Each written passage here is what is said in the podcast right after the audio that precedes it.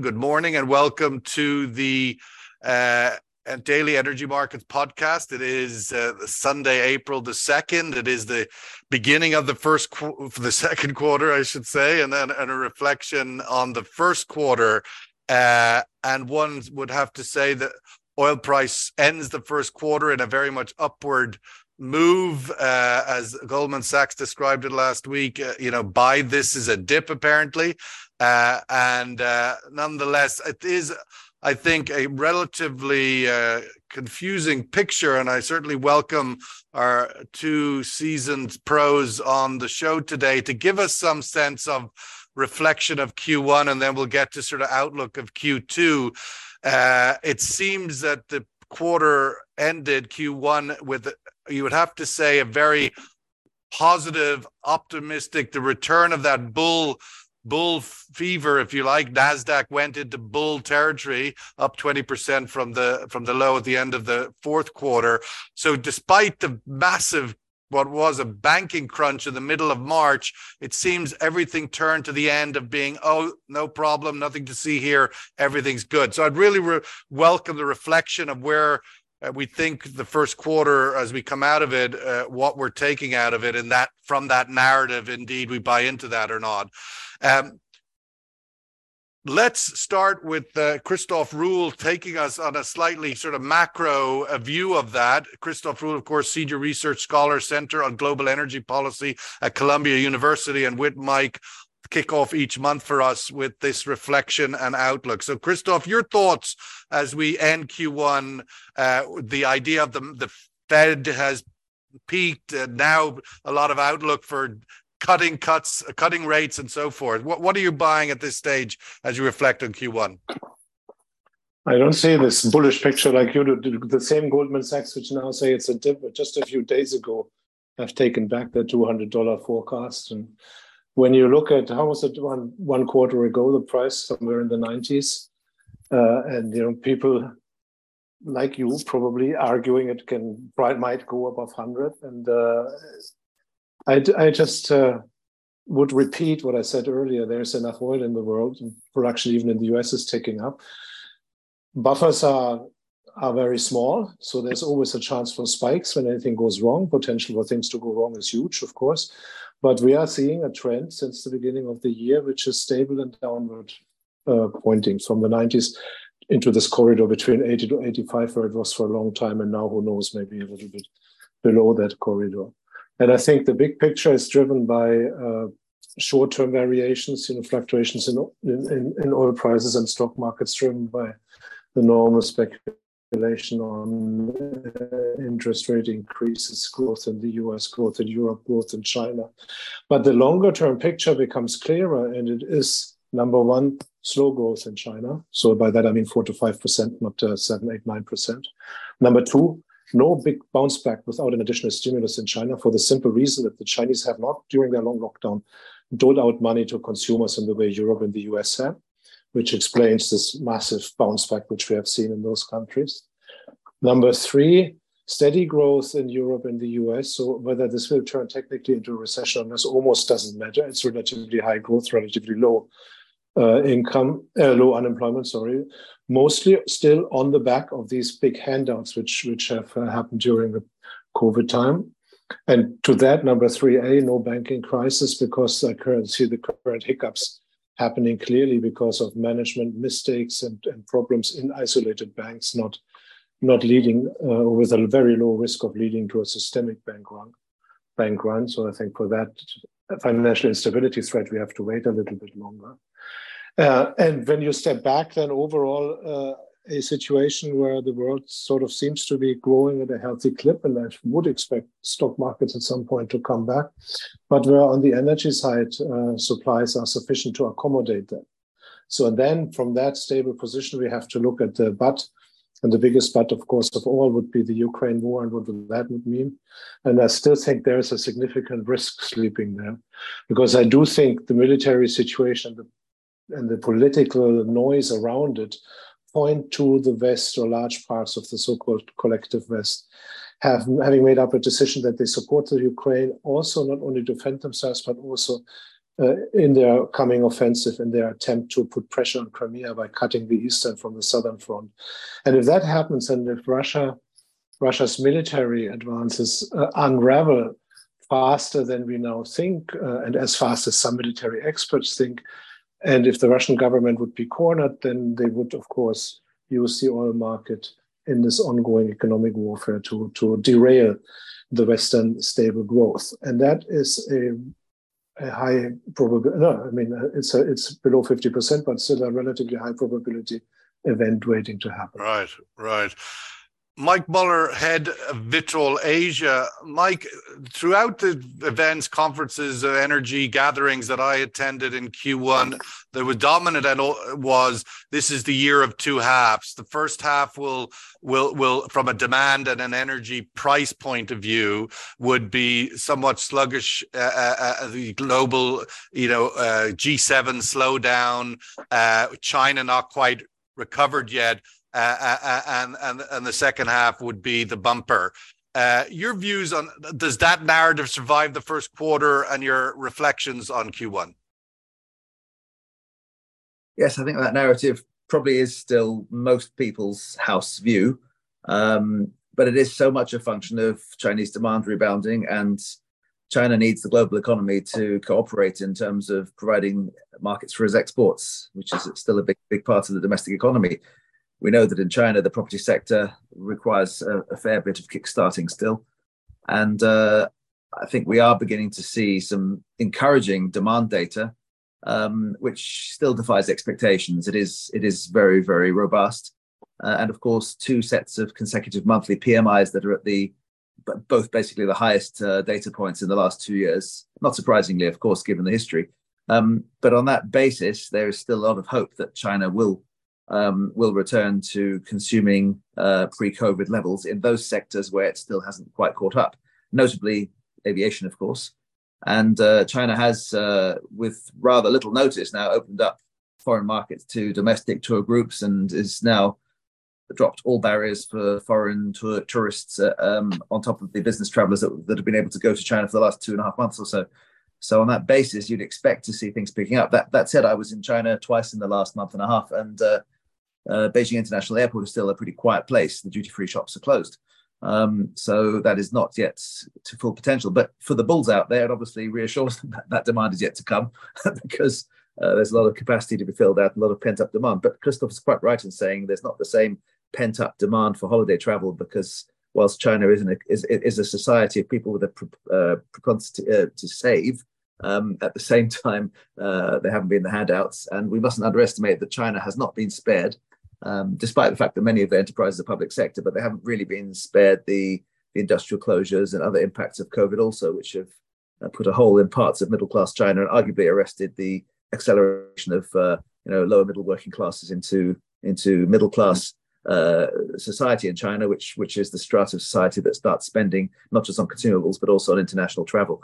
Um, so that's that's the China side of things. In terms of Q1, I mean, it's it's ended with a bit of froth, right? Um, because Brent pretty much touched eighty dollars on expiry. Please don't don't look at the May contract which expired because that isn't necessarily representative. Right. eighty. but the dated Brent quote was at seventy nine, and that's uh, you mentioned the Goldman Sachs buy the dip. I mean, were they referring to the seventy one dollars? Uh, 10 days ago or do they still think this is this is part of the dip? It's it's uh, well their, their, correction on their call for the year they did uh, revise earlier in the in march which was down from 100 over 100 to i think 94 95 so that you in order to get an average on 94 95 on brent you're going to have to see some big moves to the upside. Yes, I mean uh, the consensus is out there. A lot of people, a lot of conferences, as you say, over the last few weeks have um, put out numbers that are north of 80 or even 90 uh, for the second half of this year, based in part on what I just mentioned. But of course, then we had this little financial shock, which uh, took everything down with it because it, financial instability does, and of course, high interest rates uh, do hit small, medium businesses pretty hard and hit consumption. So there was a major crisis of confidence from which oil markets were not spared. The oil markets pretty much took the view that fundamentals in oil had not changed. Um, and then there were a bunch of uh, ingredients in recent weeks that uh, overlaid that. The um, messaging from the US that they were not likely to refill the SPR for mostly technical reasons. Um, the ongoing strikes in France and how that's hitting refineries and therefore crude oil demand into France, largely sweet crude, but also, of course, product output. Um, and then finally, um, some production beginning to be shut in as a consequence of the um, the aftermath of the Paris uh, ruling uh, that the Kurdistan regional government uh, is to observe longer term treaties and essentially hand back control of marketing internationally of their crudes to Baghdad. Um, so those, I mean, those are the facts that ended up setting sentiment towards the end of the quarter. Christof, I wanted to get your thoughts on this sort of narrative that grew during the financial shock, uh, which the banking shock uh, was that it put the central bank policymakers between a rock and a hard place, so to speak. They, although we were pre-financial shock, generally consensus was that we were getting to the peak rate plateau, maybe they were going to be a bit more robust than initially thought in the first quarter. But ultimately, we had got to near peak, and uh, and the, the, the what's changed dramatically, it would appear, is that the, the the peak narrative is still there, but the drop off now of rates forecast by the markets in, in the second half of the year is quite sharp. Uh, your thoughts on where central banks go now? Obviously, inflation is still printing quite sticky and chunky above all targets. Where do you buy into this rock and a hard place? Where do you think uh, the central bank policymakers go, and particularly uh, U.S. Europe? It's a rock and a hard place, and something else. It's this famous trilemma. You would expect in times like this central banks to face a dilemma between uh, when to create a recession is worse than bringing down inflation. So the trade-off being lowering inflation and and and and, and raising unemployment and lowering output, creating a recession. Now it is that their trilemma, as somebody has said, uh, is between lowering inflation, avoiding a recession, and stabilizing the banking system. To understand that and where this will go and why this is indeed, I think, dangerous, is you have to step back a little bit and then what we have is a fundamentally different situation from 2008 in the sense that global debt levels on the private sector, but also in governments, have risen substantially. And they're completely at record levels in the aggregate between private, the components of the private sector and for governments in major economies. And that uh, is, makes these economies, of course, and their banking sectors vulnerable to increased interest payments down the road. Uh, in the private sector, which makes the banks vulnerable, and also for the for the governments. And people like me have for a long time, including on this show, argued that the central banks will be very unlikely in Europe and in the US at least to bring interest rates, uh, sorry, inflation rates back down to 2%, because they will have to find a way of deflating the, the debt of their governments. And there is an element of what is usually called uh, financial, you know, repression building up here in the sense that the treasuries the world over, and at least in the leading G7 economies, want to lower their debt levels. And one way of the doing this is to keep moderate inflation levels in place rather than bringing interest rates so up that they, will snow, snowballs from the point of view of governments. And so what we are likely to see is a balancing act between uh, inflation rates staying above the 2% targets and central banks needing to find excuses for leaving them at 3 or 4% uh, and still meandering into a world where the, the electorate usually expects even more government expenditures for climate change, for war expenditures, for whatever we've gotten so used to, you know, the government pumping money in the economy or the central banks lowering interest rates and doing QEs that will be very hard to wean us off even to inflation levels around three or four percent. And then, in the midst of all of that uh, potential instability created by this process of deleveraging, which still takes place to get inflation rates from where they currently are lower. And I think the risk that uh, we see emerging market economies, uh, less than a triple A, triple B rated companies, and others tripping over as interest rates continue to either increase or stay at current levels is substantial and the, the, the, the, more these debt levels in the background limit the central bank's activity level anyway, the, the less room for maneuver they have to take it easy on the interest rate side. So I think down the road, it is the it is the forces created by these huge debt burdens uh, at very financed at extremely low interest rates. It's ultimately, you could say, the punishment for years of you know spending uh, with very low interest rates and with QE as if there's no regard for any kind of fiscal discipline. That bill is still to come, and that means that there is a relatively high risk of financial instability and contagion in the cards. Yes.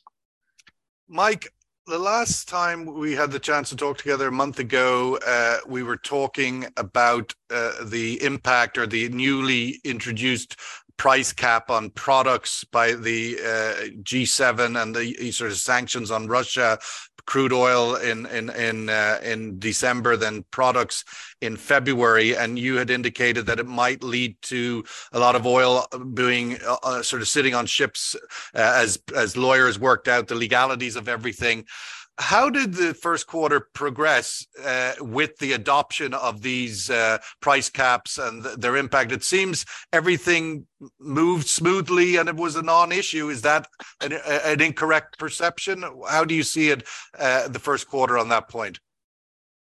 Um, work in progress, I guess the answer, Sean. Um, there were a couple of other strands just to build the picture out. There was the, the declaration by Alexander Novak that Russia would take half a million barrels off the market, which initially didn't look like it was going to be the case. Then there was speculation would it be products rather than crude. It does now appear that it is, is to be crude. Um, and then there was also the messaging around CERAWeek in Houston by uh, by the U.S. government, um, observing perhaps that uh, there were now flows that were quite okay and legitimate for the conventional household name participants in the market to start re-engaging in. So clearly the caps were set at levels which permitted some trade. Um, the market has had to find ways of working its way through the assurances, um, which, which, which, if not, um, if not uh, observed by the three service providers we talked about last month, namely the banks, the insurance providers, and the shipping companies, um, would result in sanctions, sanctions on those three entities for for allowing Russian trade above price cap. So um, in the knowledge that those assurances are not forthcoming from the source in Russia, um, it then follows that there had to be a, a margin of uh, reasonable error, if you like.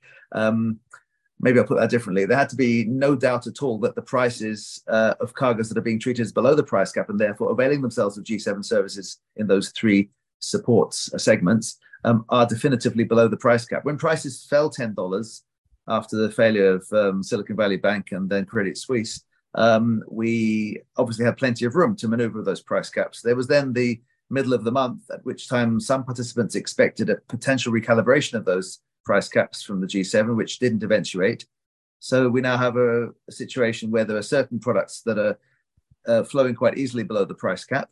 Um, imagine something like uh, diesel, for example, at a time when uh, Brent was at 70 and therefore Russian crude was well into the 50 area. That gave you $50 of room for distillate cracks, which of course are no longer at 40 $50 a barrel. They're more like teens 20. Um, as a consequence, there's plenty of room for maneuver, and companies have found ways of dealing with those flows, largely, however, to Asia, because we have to remind ourselves the price cap came on top of uh, an outright import ban into G7, which includes all of Europe, right? So the biggest single change was a redirection of flows and that you, you hinted at this at the beginning, the the expected stock build on the water. I think it's fair to say the stock build on the water has been a little less than some predicted, yeah. but it is still there, and people are commenting in many ways about that. But the other thing that seems to be happening is uh, transshipment and uh, staging, whereby flows of these barrels are moving into jurisdictions which are happy to store them and then either consume them or blend them or swap them out. And the combination of those three things um, a country that has a capability of taking Russian flows, doesn't have sanctions, and uh, then exporting more of what they make themselves. Uh, that has been the largest regulatory um, mechanism uh, to keep the oil flowing. And of course, everyone, uh, including the people that spoke at the CERA CERAWeek in Houston, recognized that the large portion of Russian oil must continue flowing in order to keep oil markets stable. And the redirection. I mean, we're seeing flows even coming into the Middle East here, uh, uh, and the Gulf, and and and and being uh, uh others moving out. This idea that you take in Russian oil, you, you tweak it a bit, and you send it to G7 markets. Uh, is that of scale? Is it a marginal?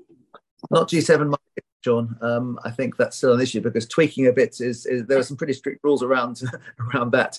Um, transformation by processing is what's required, or by blending to a point where the CN code or the HS code in whichever jurisdiction you are changes, which which which for many products makes it impossible to just put it in the tank and tweak it a bit. So I don't think you're seeing very much Russian oil going into storage in the places you refer to, and then make it back to G7. Uh, most of it will make its way onwards to Asia. Okay, let's the, go. G7 have imposed a ban. There are pretty strict rules in place there. Right. Let's take this survey question and then redirect the conversation forward to the second quarter as our kind of last segment. this is the question I started with, obviously, and uh, we we we think about uh, that we'll sort of roll out tomorrow uh, as the markets open. But uh, Goldman Sachs, as we all have said, has, has always been on the bullish end of the market, uh, um, calling this a dip. Prices going higher in Q2. I suppose that's probably should have said by how much, but higher is probably not a difficult call. It would appear, at least, all the sentiment is in that direction.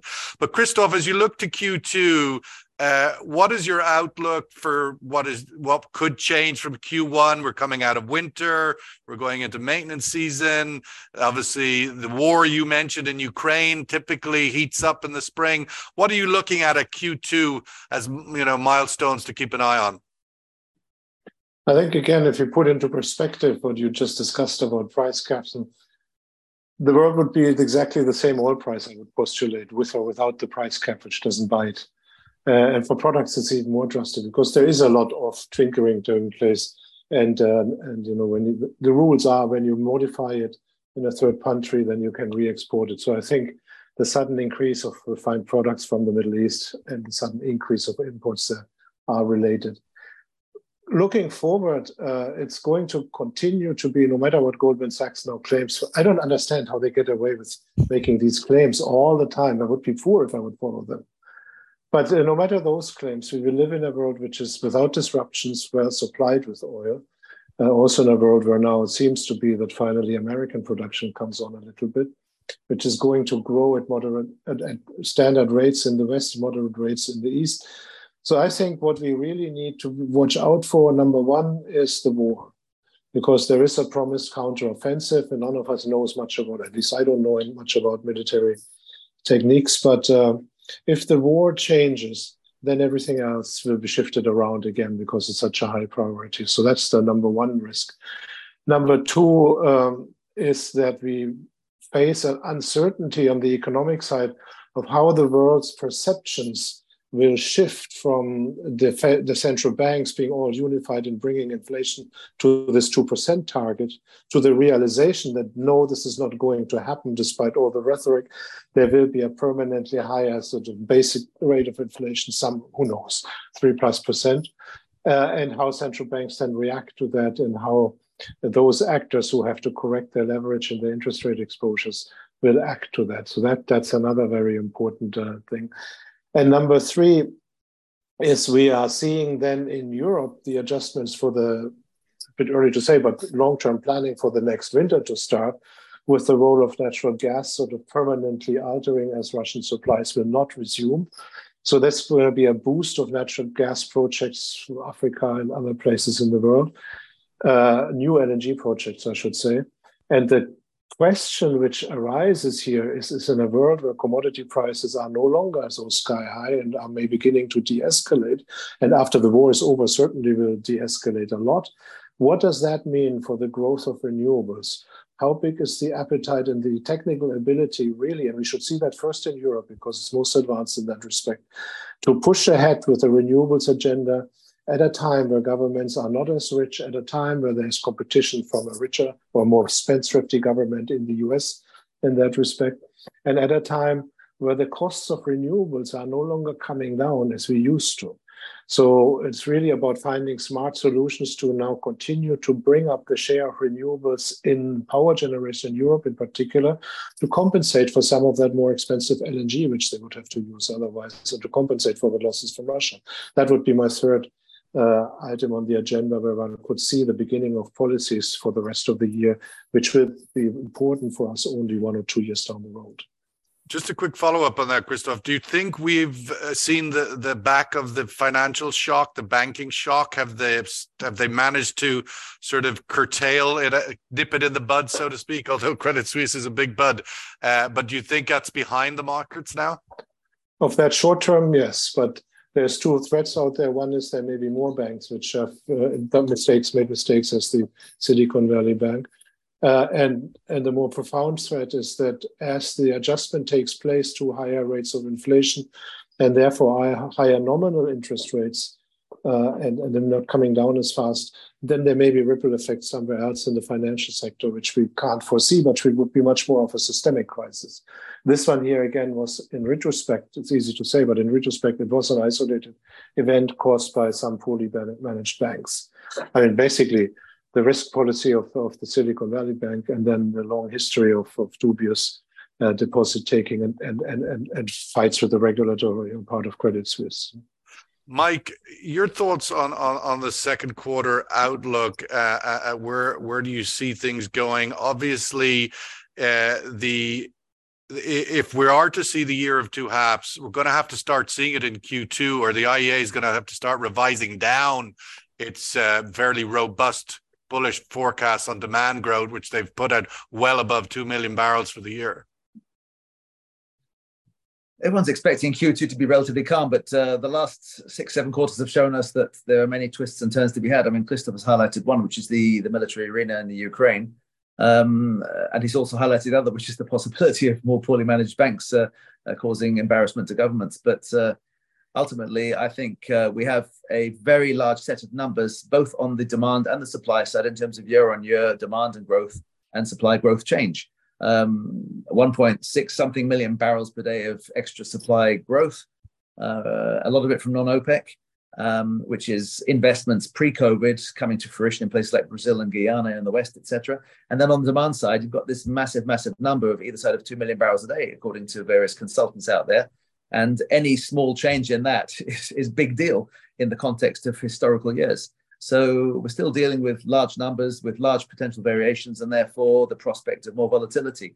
Um, international travel in and out of China alone, whether it's a, a, slow fuse or it happens rather suddenly in the space of the next few weeks, has the capacity to to change jet fuel demand by 100, 200,000 barrels a day. That's that's a big deal.